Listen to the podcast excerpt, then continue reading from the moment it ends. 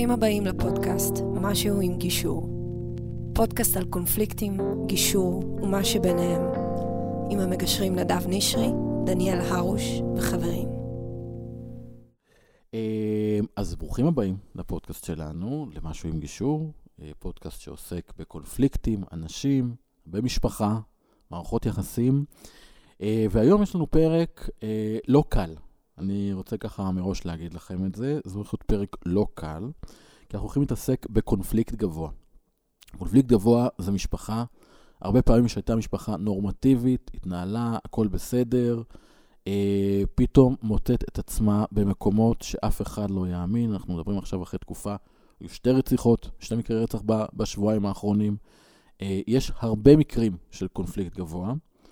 ולהתמודד איתם זו, זו מלאכת, אה, זה, זה, זה, זה להיות מלאך, אני אגיד את זה ככה, כי זה במודע להיכנס לחדר שהרבה אנשי טיפול בכלל לא מעזים להתקרב. כשמגיעים לי מקרים של קושי, אני, אני אומר, זה, זה, זה להתמודד עם אנרגיה ש, שזר לא יבין. זר לא יבין את העומס, את, את הקושי, את הכאב שאיך שלא, או שקורה שם, שאי אפשר גם למנוע אותו לפעמים, שאי אפשר להעלים אותו, הוא פשוט כאב, וזה עושה נזק אדיר לילדים, אה, נזק שהוא בדרך גם בלתי הפיך, אנחנו נדבר על זה, ומי שעושה את הנזק זה ההורים, זה המשפחה, במודע ולא במודע. ומי שבוחרת יום-יום להיכנס למקום הזה, והגיע לכאן אחרי שלוש שעות של חקירה בבית, בבית משפט, עם כל הקושי של הדבר הזה, זאת ענבל קבינסון ברון, שהיא עובדת סוציאלית, אה, שהיא ראשת התוכנית לתואר שני בחוג לייעוץ והתפתחות האדם באוניברסיטת חיפה, ומומחית בבית משפט לטיפול במשפחות בקונפליקט גבוה, ולצערה, אני אגיד את זה כי איתה דיברנו פה, מישהי שלא יכולה לשתוק.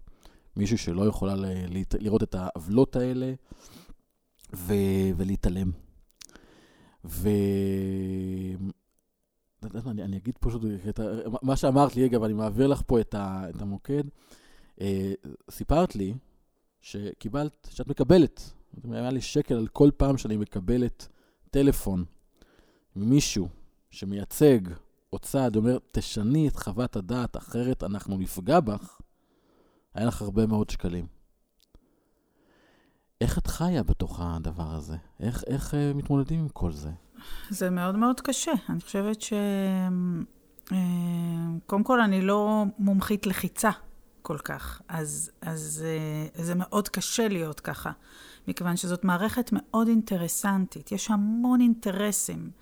גם כלכליים, גם מגדריים, גם פוליטיים, בתוך המבנה של סוציולוגיה של הקונפליקט, ו, וצריך איזושהי עמידות מנטלית חזקה מבפנים, וגם אני חושבת, מה שליווה אותי, אני חושבת כמעט לאורך אורך כל חיי המקצועיים בפרקטיקה שלי, זה באמת איזושהי אמונה ש, שצריך לעזור ל, לילדים במצבי חיים קשים. אם, אם אין, אם אתה לא שחקן נשמה, אתה לא תצליח לשרוד בתחום הזה. זאת אומרת, רוב האנשים שאני מזהה בתחום שאנחנו עובדים, ולא משנה, יש עוד, בוודאי יש קבוצה של אנשים, אנשי מקצוע שעושה את זה, זה, זה הם כולם שחקני נשמה, הם שמים נכון. שם איזושהי פיסה מה... מהיכולת שלהם לעבור התקפות, לעבור השמצות, הכפשות. אה, אנחנו ניגע בנושא של מה שנקרא ניכור הורי או הסתה, אבל הוא תהליך מקביל. כל מה שאני מרצה עליו, גם מי שעוסק בתחום, נתון לאותה דינמיקה בפני עצמה. וואו. כן, בתהליך מקביל. אותו דבר, השחרה של מומחים, ראייה של שחור לבן, ניסיון להשמיץ, להכפיש, ליצור נרטיב, ממש ליצור נרטיב שקרי, ממש, ש, אה, אה, אה, לפעמים זה ממש למה? נרטיב למה של תלונות שווא. מכיוון שהעמדה, העמדה ש, שנמצאת בתוך המצבים האלה, שמתהווה בהם ניתוק קשר של ילד מההורה שלו, הרבה פעמים אה, אה, כרוכה בתוך עמדה סקיזו-פרנואידית. בתוך עמדה שיש בה באמת חרדה אמיתית. יש בה חרדה כן. אמיתית. התהליך הזה מייצר חרדה לפעמים אינסופית. ובתוך העמדה הזו יש הרבה... ההורה שבאמת הוא מייצר ניכור, מגיע למקום של ניכור, הוא, הוא לא פועל ממקום רע, הוא באמת בחרדה. הוא הרבה פעמים בחרדה במצוקה. אמיתית, אמיתית, ובמצוקה. ואני אחר כך אולי אגיד על הטיפול, אבל בגלל זה הטיפול גם כולל אותו. נכון. אנחנו לא מגלים אף דמות מהחיים של הילד. ו, ו, אז, אז אני רוצה להגיד שהעמדה היא מלאת חשדנות ועוינות, והיא בדרך כלל... אה, כל הזמן טעונה בניסיון לאיזושהי קואליציה טוטאלית. או שאתה איתי, ואם אתה לא איתי, אתה אויב שלי, אתה בוגד בי. כל ה... זה מול הילד. נכ... מול הילד ומול כל, הגופ... מול כל הגופים שמטפלים בו. וואו. ולכן, ברגע שיש עמדה, ושאלת אותי מה עוזר לי, אז עוזר לי המבט האינטגרטיבי, הזום אאוט, היכולת לראות מורכבות ולהחזיק אותה. בעצם המטפל... שהוא עם עמדה דיפרסיבית, לפי קליין, אוקיי, עמדה שהיא, אה, שהיא בריאה, עמדה שהיא מרגישה צער וחרטה וכאב וגעגוע, ושהמטפל יכול להחזיק את זה, היא פוגשת בעמדה סקיזו-פרנואידית מאוד אה, אה, חד-מימדית. זה, זה האזור הכל כך כל כך קשה לפיצוח ופענוח באיך לשנות את המצב הזה. כן. אבל אם אתה שואל אותי, אז הרבה, גם אני וגם חבריי לתחום, אה, מחזיקים באיזושהי תחושת שליחות. אחרת אי אפשר היה. נכון. את יודעת, לקחת אותי ל... להסדיר את הנשימה, זה, זה, זה, זה כל כך קשה לראות את המקומות האלה. נכון. והפודקאסט הזה, אני אגיד את זה, המטרה היא באמת, אתה דיברנו ככה ברקע, ו... ואנחנו שחקני נשמה, אני, אני, אני אומר את זה. כל מי שבתחום הזה, ככה, באמת, אנחנו רוצים למנוע מאנשים mm-hmm. להגיע לתופת הזו. נכון. עכשיו, לפעמים, זה, זה אני אגיד במי שמתמחה במשא ומתן, גם כשיש צד אחד שהוא במקום כזה אחר דתי, הוא, הוא, הוא, הוא, הוא, הוא במצוקה נפשית, והוא mm-hmm. פועל בדרך שלפעמים היא בלתי, היא בלתי נתפסת, ואיומה ונוראה. עדיין לצד השני יש כלים להתמודד. Mm-hmm. ואיך שהצד השני יגיב, זה, זה ישפיע. האם הפסיכוזה תתחזק, או שתתחלש, או, או שתתחזק, האם הקושי, נכיל אותו ונקיף אותו, או שזה יוקצן. ופה אני רוצה, כי הפודקאסט הזה בדרך כלל, אני, אני, אני מאמין, מניח, מי שמאזין, באמת מחפש את הטוב. Mm-hmm. מה צריך לדעת אדם שעכשיו חושב להתגרש, או נמצא בתוך תהליך של גירושין, ואומר, אני, לכתופת הזה, לא, אז הוא לא יגיע. יש נש, אנשים, נשים הרבה, שאומרים, אני לא אתגרש, כי אני מפחד מהקיצון. Mm-hmm. ואז בעצם מייצרים מציאות חיים קשה בבית, ותסכול, ומרמור, כי הם מפחדים מהקיצון. מה הם צריכים לעשות? כדי לא להגיע לשם, בכלל לא, לא להתקרב לעולמות האלה. קודם כל, אני, אני אשמח שאנשים יפחדו מהקיצון, כי אולי יש בזה אלמנט של הרתעה, שמישהו שהוא מזהה את המצוק הזה, והוא יודע שהוא עלול ליפול לשם. וכשאנחנו, כשהורים נופלים, הם הרבה פעמים לוקחים איתם את הילדים שלהם, שהם הכי זמינים להם. נכון. הם הכי זמינים להם. איזה דימוי. הורה שלוקח את הילד נופל מהמצוק. ו- והילדים נופלים שם. עכשיו, אני רוצה להגיד שהתחום שלי שאני עוסקת בו, הוא לא תחום... שיש עליו באמת סימנים פיזיים. זה תחום שהוא כמה שהוא קשה, אבל יש לו נראות.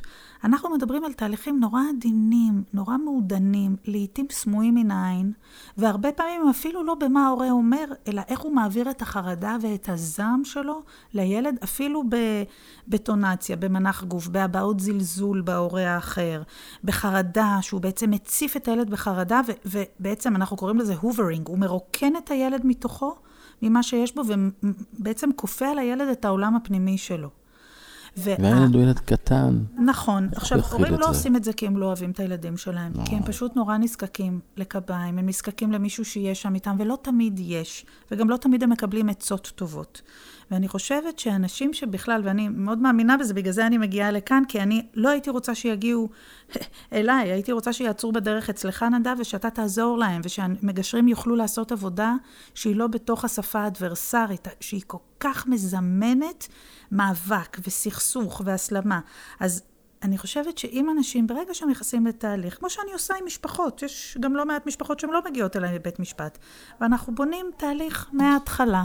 שבעצם אומר מה אנחנו רוצים עבור הילדים, וגם מה אנחנו רוצים עבור ההורים, ואיך אפשר לצעוד שם, לנווט את הספינה המורכבת הזו, ואיך אנחנו בונים נרטיב ושפה. ומילים שייתנו לילדים פשר ומשמעות, כדי שזה לא יעורר בהם חרדה וקושי. ילדים, הרי אנחנו יודעים שהם מנסים להשלים מהפערים הקוגנטיבי שלהם סיפור, ואז הם, הם יכולים להגיד לעצמם כל מיני דברים שהם אשמים, או שקרה משהו. אז מה שאני חושבת שאם הורים מקבלים עזרה מהשלב ההתחלתי, והעזרה הזאת מלווה אותם, גם בינם לבין עצמם, גם מול הפרטנר שלהם וגם מול הילדים. אז אני חושבת שיש שם מישהו שיכול לסמן את הדרך ולהגיד, הנה, אלה מקומות שאתם ממש צריכים עזרה. אדם שהוא מאוד מוצף, מאוד חרד, שהוא מקבל אולי מהמשפחה שלו, שהוא מקבל מאנשי מקצוע אחרים, שהוא פנה, אוקיי, ואמרו לו, תעשה לה ככה, תעשי לו ככה, אוקיי, שאנחנו ממש מרגישים שהזעם מתחיל לעלות ולעלות ולקחת מקום, זה המקום לעצור. עכשיו, חלק מההורים מצליחים לעשות את זה והם מגיעים אליך, וחלק לא מצליחים. ואז הם, הרבה פעמים מה שאני רואה זה שזה כמו, כמו במדבר, השיח הזה שהולך ומתגלגל ונעשה יותר ויותר גדול וענק, אז ככה זה הרבה פעמים בשפה האדברסרית. זה גדול של אבק. כן. כאילו יש שם סופה, בסוף זה חתיכת קוד שמתגלגל. בסוף זה כאב של אנשים על הפרידה, וחרדה על העתיד שלהם ושל הילדים שלהם, שלזה אפשר להצטרף תמיד. את יודעת, עכשיו מישהו שומע אותך, אומר, אה, מאוד הגיוני, היא אומרת, כן, בסוף מה זה גירושין? זה הפרידה. זה הכאב של האנשים, זה נכון. עכשיו הייתי לוקח את זה פה עם שיח משפטי, אומר, לא. תמיד אומרים לי, בסוף זה כסף. אני אומר, לא, לא, לא, לא, לא, לא, לא. זה לא כסף. גירושין זה לא כסף, זה פרידה, זה אבלות. זה מקום שאם אתם לוקחים ישר בלדבר על הכסף, אתם גורמים מיד להקצנה. נכון. כי הצד השני לא עבר תהליך. אבל כסף הוא סימבול. נכון. הוא סימבול לכוח, שליטה, מעמד ו- ועליונות. יפה. זאת אומרת, ככל שהשפה האדברסרית, הלעומתית, מחדירה באנשים יותר חרדה, ככה המאבקים, למשל, על כסף, יהיו יותר ויותר עזים. לא רק על כסף, גם על זמני שהות עם הילדים. על לעשות דווקא, על לא למדר את ההורה האחר. זאת אומרת, אנחנו ממש רואים את זה כקורלציה. ככל ש, שאנשים לפעמים גם ברמת ארגון אישיות מסוים, אבל גם בהחלט השפה המקצועית מכניסה, מכתירה בהם פרנואידיות, נכון. אוקיי, הוא ייקח לך, היא תיקח לך, הוא יעשה לך, היא תעשה לך וכדומה, אנחנו רואים שהמאבקים הם הרבה יותר עזים. ואין דבר כזה בלי מחירים. אני כל החיים, זה אוקיי? זה מדהים. אין, אין, אין מחיר, מחירים, ואנשים הולכים. צעד ראשון, אגב, אני שומע עדיין, וזה באמת אחד הדברים ש, שחייבים להפסיק איתם. שאנשי טיפול אומרים, קודם כל לך תקבל ייעוץ משפטי. Mm-hmm. היה טיפול זוגי, נכשל, לכו, לכו לקבל ייעוץ משפטי. הייעוץ המשפטי בהגדרה מייצר מחלוקת. הם מקבלים ייעוץ סותר. Mm-hmm. אף אחד, חוץ מהרכוש, חצי חצי, וחוק האפוטרופסות, שניכם ההורים של הילדים, אף אחד mm-hmm. לא יודע מה תהיה, מה תהיה ההמלצה. אף אחד. ולא אומרים איך להתמודד עם הליכים של פרידה וגירושין ופחד. לא מדברים על זה, ישר לכו לעולם משפטי. ופה הפער הזה, שעולם הטיפול קצת משחרר את היד ו- ו- ו- ולא מחזיק, גורם לענפים לאנשים ליפול לבור, שיש אנשים מבנה אישיותי מסוים, שפשוט אחרי זה לא מצליחים לקום וזה להגיע אלייך. ו- ואני אז חושב, אולי כבר אמרת את זה, איך בעצם הם, הם צריכים לקבל את הייעוץ בהתחלה, על מי הם צריכים להישען, למי צריך לפנות, איך אפשר למנוע בכלל את הניכור ההורי. כן. ואז אני אשאל, מה זה בכלל ניכור הורי? כן, טוב, זאת שאלה גדולה. אבל אני רק רוצה לומר שאנשים במצב הזה, אני ככה באמת מלווה לא מעט אנשים שהם בתהליכי פרידה, וגם בשלב הראשוני, הם הכי פגיעים לניצול. והם לעתים הכי נוחים להשפעה. אנשים בהליכי גירושין הם הכי פגיעים כן. לניצול. זה בולד. ענק, אם יש לכם חברים שמתגרשים, או אתם, תדעו, צריך לשמור עליהם. נכון, צריך ממש. צריך לשמור עליהם. זה מה שאני רציתי לומר. זה, זה, הם כל כך פגיעים בשלב הזה, באמת, זה באמת מלחיץ. וזה באמת מפחיד. אני יודע איך אני נכנס, אני לא יודע מה יהיה, אני נכון. לא יודע נכון. מה יהיה המצב הכלכלי שלי, אני לא יודע אם אני אמצא זוגיות, אני לא יודע איך הילדים שלי, איזה נרטיב הם יצאו לחיים. אלה דאגות אמיתיות, נכון. והן צריכות לקבל ביטוי במקום מוגן. ואני אומרת את זה כי לפעמים גם המשפחות המורחבות, וגם חלק מכל מיני אינטרסים שיש, אוקיי? הם נכנסים לתוך זה, והם באמת... אתה תיארת מקודם שמשפחות נורמטיביות נמצאות שם, זה, זו דרמה גדולה, כי אנחנו רואים משפחות שתפקדו טוב, גם אם היו בהם קשיים. איזה משפחה אין בה קשיים ואין בה מורכבויות, ו- ואנחנו רואים משפחות, זה, זה חלק מהמחקר, מהמחקרים העכשוויים יותר, שמראות שמשפחות תקינות, נורמטיביות, מתפקדות, בעצם קורסות ונכנסות לתוך תעלים. לי יש תיקים שאני הייתי. זאת אומרת, שנכנסתי, לפעמים זה אחרי שבע שנים או אחרי עשור, שעדיין מלחמות שבע מתישות. שנים, עשר שנים ניהול של מאבק תביעות, משפטי, של מאבקים. תביעות. נכון, זה בדיוק. נורא. עכשיו, לא רק, אני רק רוצה שנחשוב על זה רגע. אנחנו מדברים על איזושהי מערכת של עוררות וסכנה שיש אצל בני אדם. נכון? אז תהליך של כניסה לגירושין הוא בטח מעורר אצל האדם איזושהי אה, דריכות ומתח. והמערכת הזאת, הופפולי, שוכחת, נכון? והיא, כי אנשים עושים הסכם, והם מבינים שהילדים הם בסדר, נכון. ושיש איזושהי השלמה, יש מה שנקרא המשגת גירושין. אבל במשפחות כאלו, מה שקורה זה שלא רק רמת הדריכות היא כל הזמן, לא רק שרמת הדריכות היא כל הזמן עולה, והיא כל הזמן סיסטמטית, אלא שהמחיר הוא בזה שאין לילדים תהליכי התאוששות. אין התאוששות. הילדים כל הזמן מופצצים, כל הזמן הם under attack, כל הזמן. ו- והם משלמים מחירים אדירים. תחשוב רק בהיבט של למידה. גרוס דיבר על זה, שככל שאדם מבוסת יותר, אוקיי? זה חוכמה פשוטה, אבל מאוד מאוד uh, מתוקפת מחקר. ככל שאדם רגוע יותר ומבוסת יותר, הוא פנוי ללמידה. לראות את העולם, לאבד מידע חברתי, ללמוד קודים, לדעת איך להסתדר, איך לגדול. אז תחשוב על, על כמה אלפי ילדים יש שהם לאורך שנים המערכת הזאת של היכולת שלהם to explore, והיכולת שלהם ליהנות, אוקיי? וליהנות מהחקירה שלהם, היא הופכת להיות מכווצת, ו- ומאוד מאוד דרוכה. ו- וזה רק דבר קטן, יש עוד דברים שאני יכולה להתייחס אליהם. כמו ילד שגדל בשדה קרב. בשדה קרב, נכון.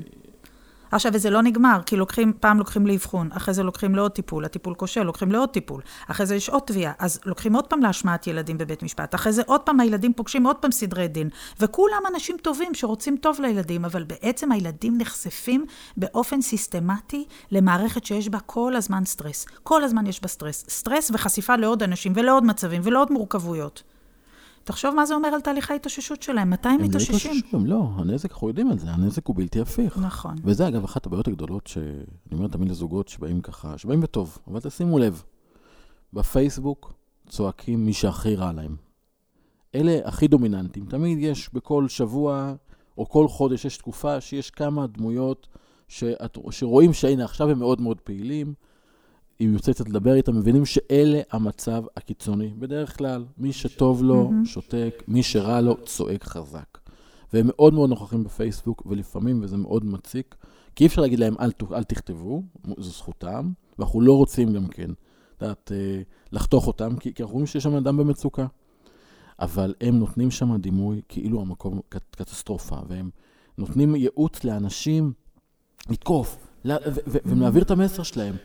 עכשיו, גם הם, שנים אחרי, לא מסוגלים להבין, א', הם לא ניסו משהו אחר, בדרך כלל, הם ישר נשלחו לקרבות, הם ישר התחילו בהליך המשפטי, לא אמרו להם שאפשר.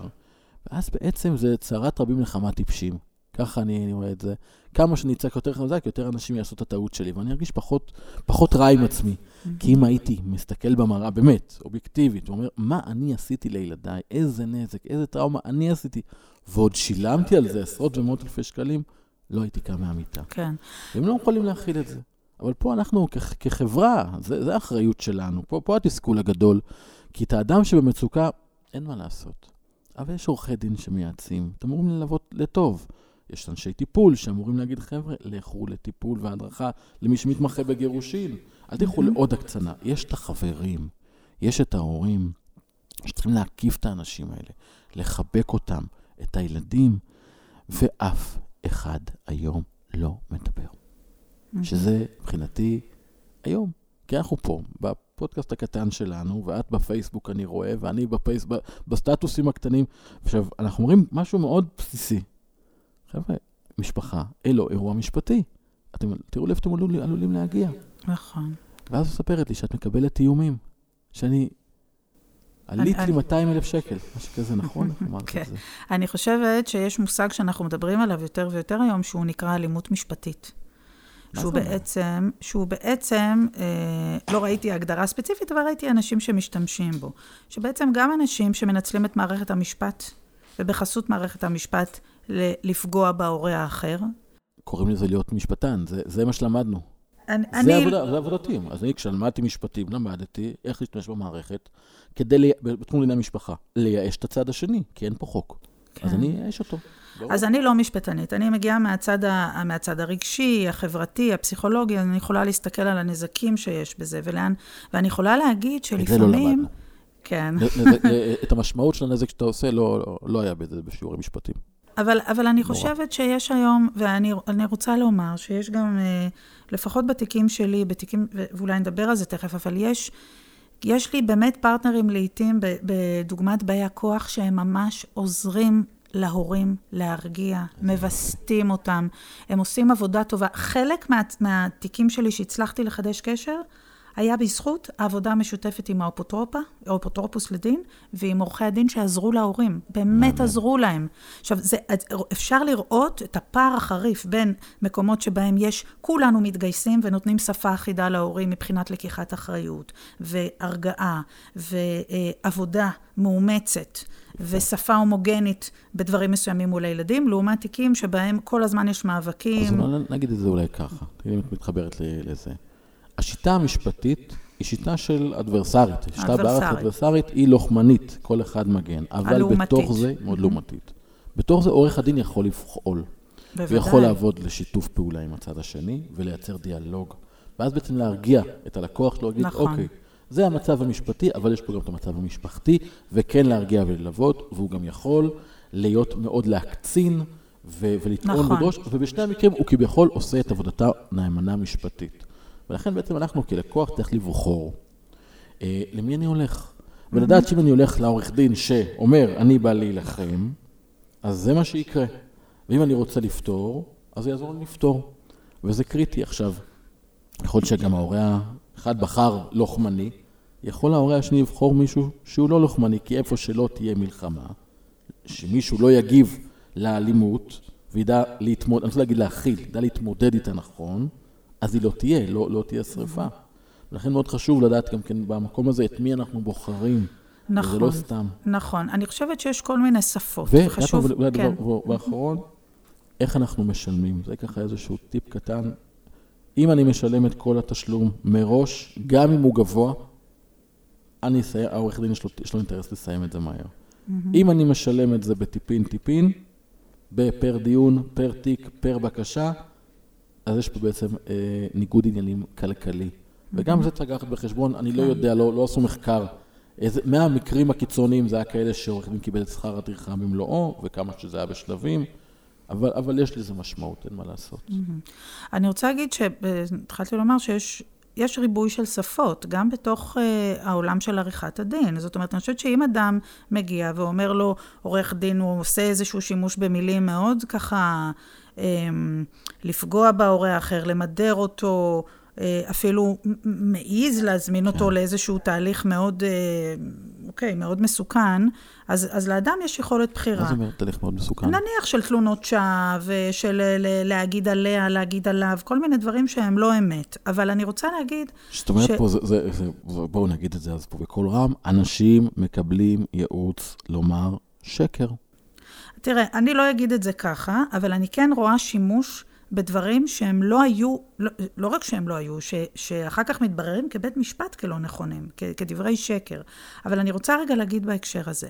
אני לפעמים גם רואה עורכי דין שבאמת מנסים, ממש מנסים, והם מביאים שפה דווקא מאוד חיובית, נכון. ולפעמים הלקוחות שלהם לא, לא שועים לאמירות שלהם. אני חושבת שיש פה מורכבות מאוד גדולה. ואני הייתי מייעצת להורים להביט בצורה ביקורתית. עכשיו, זה מאוד קשה, כי הם, זה בדיוק מה שאמרנו, זה המלכודת, הם במצב נורא נורא פגיע בשלב. הזה. נכון. ואז אה, אה, קל לתמרן אותם, או, או קל להשפיע עליהם. ההורים מתגרשים. כן. Okay. יש גם את ההורים של סבא וסבתא, שגם אתם, בואו, בואו, הילד שלכם נכון. עכשיו במצוקה. אל תממנו את המלחמה. Mm-hmm. תחבקו אותו. רגע, רגע, אין, אין, אין לחץ של זמן, בואו, אין באמת לחץ כן. של זמן. הזמן רק טוב, שום דבר לא, תקרה, לא, לא יקרה אם רגע תחכו, תחבקו, ת, ת, תתמודדו כן. עם המשבר. נכון. אל תדחפו אותו, נכון. תחבקו אותו. ואני עדיין חושבת שגם בשפה האדברסרית, יש יושרה, יש כבוד, ואפשר להתנהל אחרת. אז יגידו, להתנהל... היא דרישה תמימה. כן, יכול להיות שיגידו לי. אתה רואה, אני עדיין, גם בתיקי קצה אני יכולה לומר, אבל אני רוצה כן לסייג רגע את הדברים, ולהגיד מתי אנחנו כן צריכים בית משפט. במצבים שבהם יש ניתוק קשר, וכל מה שההורה עושה בתהליך גישורי, ההורה מנותק הקשר, בתהליך גישורי, והוא נעזר, והוא נעזר במשפחה וכדומה, וההורה האחר לא נשמע, אוקיי? לשום איזושהי עבודה משותפת, שם יש חשיבות לפנות לבית משפט. בעצם בית המשפט הוא הסופר פרנט שלנו. הוא בעצם דמות הסמכות שיכולה לחייב הורה שהוא ממדר את ההורה האחר, היא יכולה, יכולה לחייב אותו בכל ארגז הכלים שיש היום לבתי משפט. אז במובן הזה, חוץ ממצבים כאלה... בית משפט טיפולי, אני, אני אקבל את זה. כן. בית משפט בראייה טיפולית, נכון. שיש מעט מאוד כאלה בארץ. יש דיבור, יש איזשהו... אה, אה, איזשהו תהליך שיש עכשיו, שרוצים לקדם אותו. אני אבל... מנסה לקדם את זה, בית זה... משפט טיפולי, אפילו הגשתי כמה הצעות וכדומה. רק... בארצות הברית או באוסטרליה, כמדומני, יש כזה נכון, מודל שעובד נכון, מאוד מאוד טוב. נכון, שבית נכון. משפט יכול ממש, גם בדרום אפריקה, כמדומני, קראתי גם כן איזה משהו נכון. כזה, שבאמת יש לו זכות לקבל, על, להחליט, אתם תלכו של ייעוץ כלכלי, אתם תלכו לטיפול זוגי, אתם תלכו לטיפול רגשי, וזו החלטה של שופט. אתה לא יכול לא ללכת, כי הוא יפסק לך קנס. זה לא בקשה, זה לא הצעה. נכון. זה הנחיה. זה מדהים למקומות שכאלה, כי הרי לא יגיבו מהר לניכור הורי. שמתחיל mm-hmm. לא כי ההורה הוא המנקר, אני אגיד את זה, הוא לא רע, הוא במצוקה. Mm-hmm, הוא לא נכון. יודע שהוא פועל ככה, הוא לא יודע שהוא מזיק לילד שלו. נכון, אנחנו צריכים נכון. להימנע מלראות אנשים כטובים או רעים. נכון, זה, זאת השפה שרוצים להכניס אותנו אליה, נכון. אבל היא שפה הרבה יותר מורכבת. כל הראייה הסקיזו-פרנואידית שיש הורה טוב והורה רע, ויש מטפל טוב ומטפל רע, ויש ככה, וזאת נכון. שפה מאוד רדפנית. במציאות, המציאות היא הרבה יותר מורכבת. יש היסטוריית יחסים, יש את הגיל של ילד, השלב ההתפתחותי שלו, יש את מצב החיים, יש את המצב של ההליך המשפטי, שלעיתים הוא בעצמו מניע. ומדרבן עוד יותר, אוקיי? כי הם יכולים להתחיל טוב והם נסחפים כן. לתוך מקום מאוד קשה. כל כך מה כאלה פגשתי. הגשנו בקשה, אמרו לי, רות, הייתה לי ש... לפני זמן קצר, מישהי התקשרה אליי, אומרת לי, אני בבית הדין הרבני, כי עורך דין אמר לי בטלפון לפתוח תיק. בטלפון אמר, רוץ לפתוח תיק, מה לעשות? ואז שמעתי עליך. תגידי, מה... אישה עם תינוק. לפתוח, לא אמר למה, רוץ לפתוח תיק. זה ברגע אחד הייעוץ הזה, mm-hmm. בלי אסטרטגיה, בלי מחשבה, ואז מאבדים שליטה. ובדיוק במקום הזה, אם אנחנו מבינים שרגע, יש פה הרבה יותר את המורכבות. וכמה שאתה, אבל אם יש, טוב, תראה איך הדברים האלה מניעים, אני פתאום קופצתי פה לאסוציאציה שהייתה לי, כי זה, זה, זה באמת בוער, כן. דרכתי פה על נקודה, אז רגע, אז אני, אני אחזור רגע למקום שלך. אה, של בית המשפט, של לפנות מהר, אם יש ניכור, אם יש פה קושי, אבל, אבל לפנות, אני אתן לחדד את זה רגע. זה לא לרוץ לבית משפט כי אני חושב שיש פה ניכור. Mm-hmm. אני חושב שזה קודם כל לרוץ אלייך, mm-hmm. או למישהו אחר שמתמחה, ולהתייעץ עם איש טיפול. כן. לקבל, כי איך אני אגיב לצד השני? יכול להיות ש, שלפני שאני משתמש בפטיש של בית המשפט, אני יכול להגיב אליו. נכון, אז אני רוצה להגיד, קודם כל אני חושבת זה, שיש איזושהי... צריכות להיות, אה, אה, צריכים להיות איזה שהם מהלכים לפני. וגם אני חייבת להגיד, אנחנו מדברים על תופעה של ניתוק קשר, ניכור והסתה הם רק וריאציה אחת במעגל הזה. יש לנו כל מיני מצבים שבהם ילדים מנתקי קשר עם ההורים שלהם. רק חלק אחד הוא שייך לתוך העולם הזה. יש מצבים אחרים, למשל גיל ההתבגרות, למשל ילד שלא מסוגל כבר לשמוע את המריבות בין אמא לאבא, והוא פשוט רוצה שקט והוא פשוט בוחר צד, בלי חלקים של הסתה. אוקיי? בלי חלקים של שליטה פסיכולוגית. זאת אומרת, אנחנו, מה שאני רוצה להגיד זה שאנחנו נראה מורכבויות רבות. לפעמים יש הורה שפגע בילד שלו, והילד מסרב להיות איתו בקשר, אוקיי? למשל, ילדים שנחשפים לבגידה. זה לפעמים חלק שאנחנו לא מצליחים לאושש את זה. הילדים לא יכולים להתאושש מתוך זה שהם ראו, צפו ב-SMSים, ראו מצבים מסוימים. ואז אני, מה שאני רוצה להגיד זה ש... יש היום איזשהו... משאיר את ההורה האחר, שהוא כביכול המנקר, למרות שלא, יש לכם גם אחריות. בוודאי, יכול להיות שההורה האחר הוא באיזשהו משבר, או עצב מאוד גדול על גילוי הדברים. אנחנו מדברים על מודל מורכב. להיות הורה זה דבר מורכב, זה לא דבר פשוט, כן. וגם לא תמיד זה, זה מרגיש בנוח, ויש חלקים לא פשוטים בהיבט הזה, ומה שאני רוצה להגיד זה ש... אה, קודם כל, הריצה לשימוש במושג ניכור הורי היא בעייתית כשלעצמה. כן.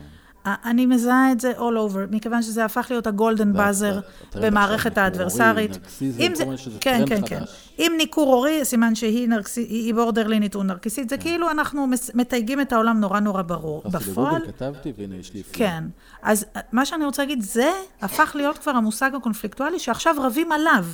אם כתבתי שזה ניכור הורי, יתקיפו אותי מאוד, ואם לא כתבתי, גם יתקיפו אותי. אז, אז מה שאני רוצה להגיד, אני רוצה שנצא. את מסתכלת על מצב, כותבת חוות דעת, כן. ואז. באים ואומרים, תוקפים אותך על זה.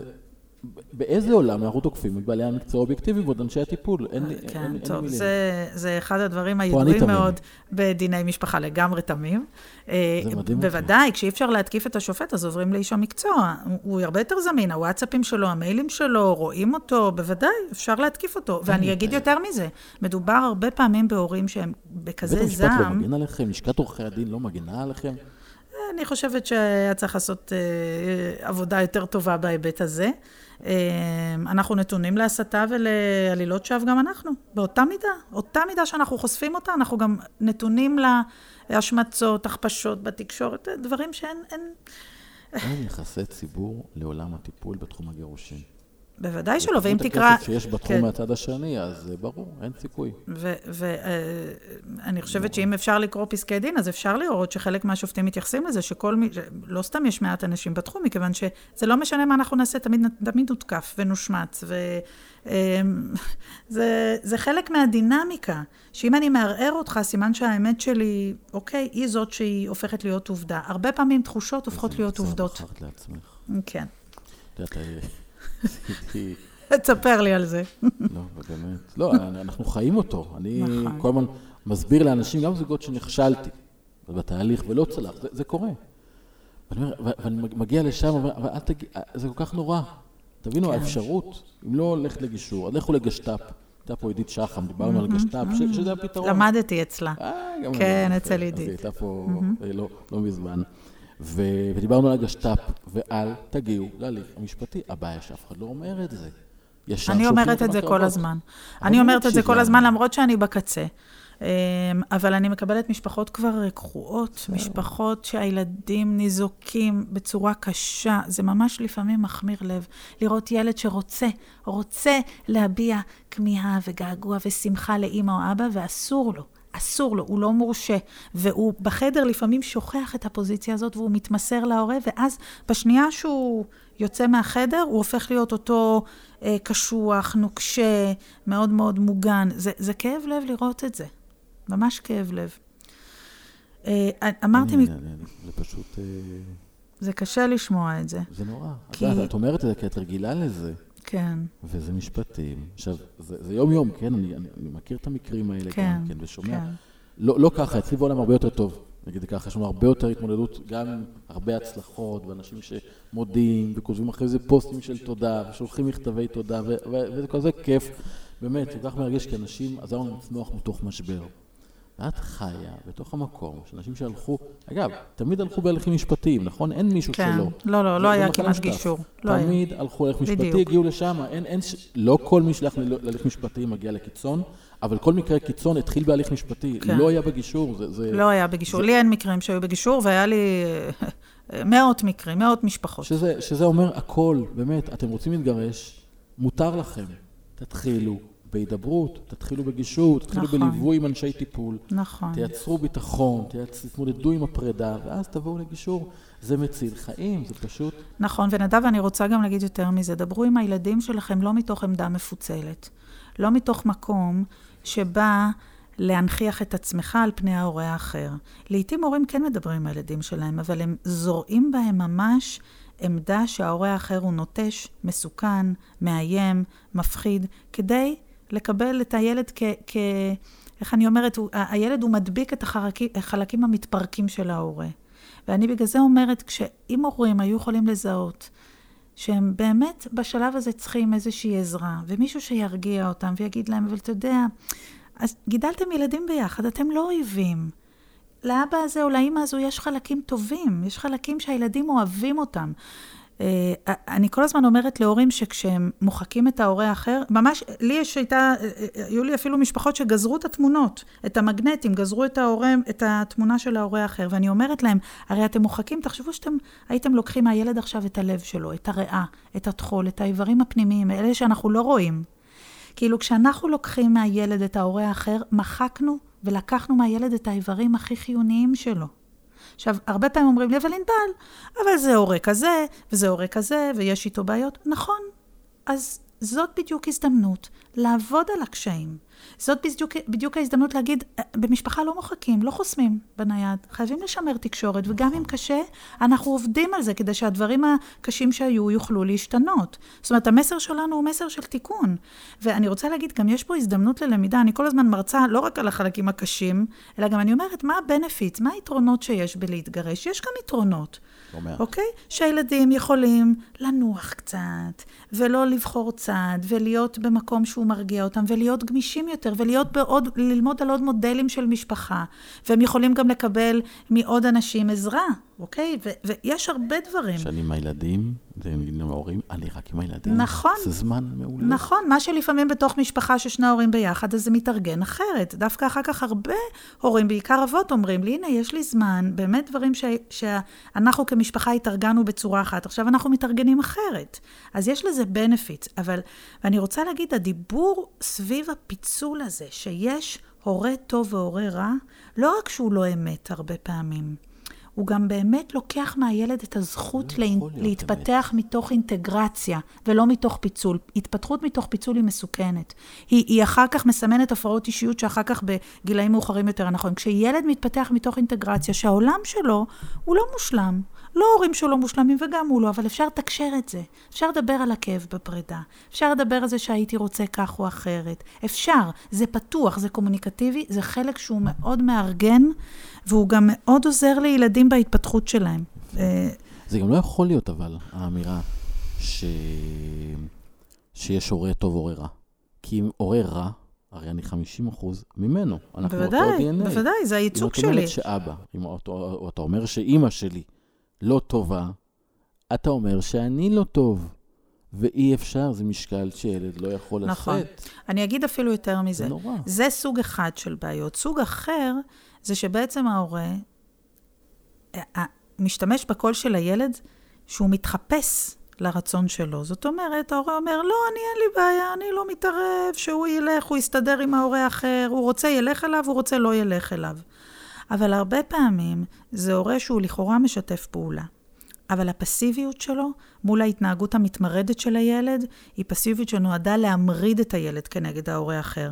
אני לפעמים רואה הורים שהדבר שיותר קשה להם מהניתוק של הילדים שלהם מהם, זה כשהם פוגשים את הילדים והילדים אכזריים ועוינים כלפיהם.